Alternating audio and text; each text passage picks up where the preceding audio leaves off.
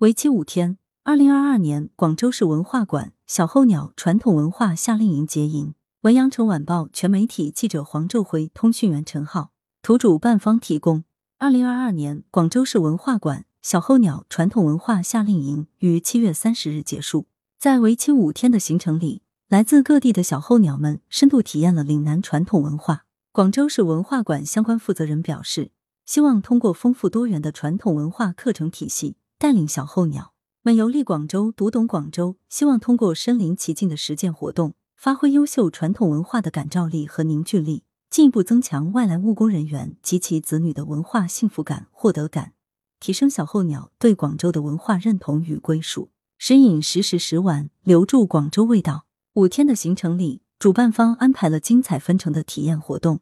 令小候鸟们收获满满。其中，七月二十六日的活动主题是移居岭南。小候鸟们来到广州市松原广作家具博物馆参观，并体验了广作硬木家具的设计、组装、打磨等工序，感悟着一件件家具背后浓浓的人情味。七月二十七日是广州饮食文化主题研学日，小候鸟先了解广式点心文化，亲手包制广式点心四大天王之一的广式烧麦，后又体验了广州特色的饮茶文化，还通过泡茶体验。深入感受阵阵茶香背后深厚的礼节与民俗文化。广州又名花城，花卉文化是广州在全国独树一帜的文化名片。七月二十八日，小候鸟们围绕花开展研学活动，了解岭南花道，亲手创作插花艺术作品，在导师指导下体验岭南压花艺术，创作一幅幅属于他们自己的压花书签，触摸岭南文脉，体验文化传承。广州古称波屿。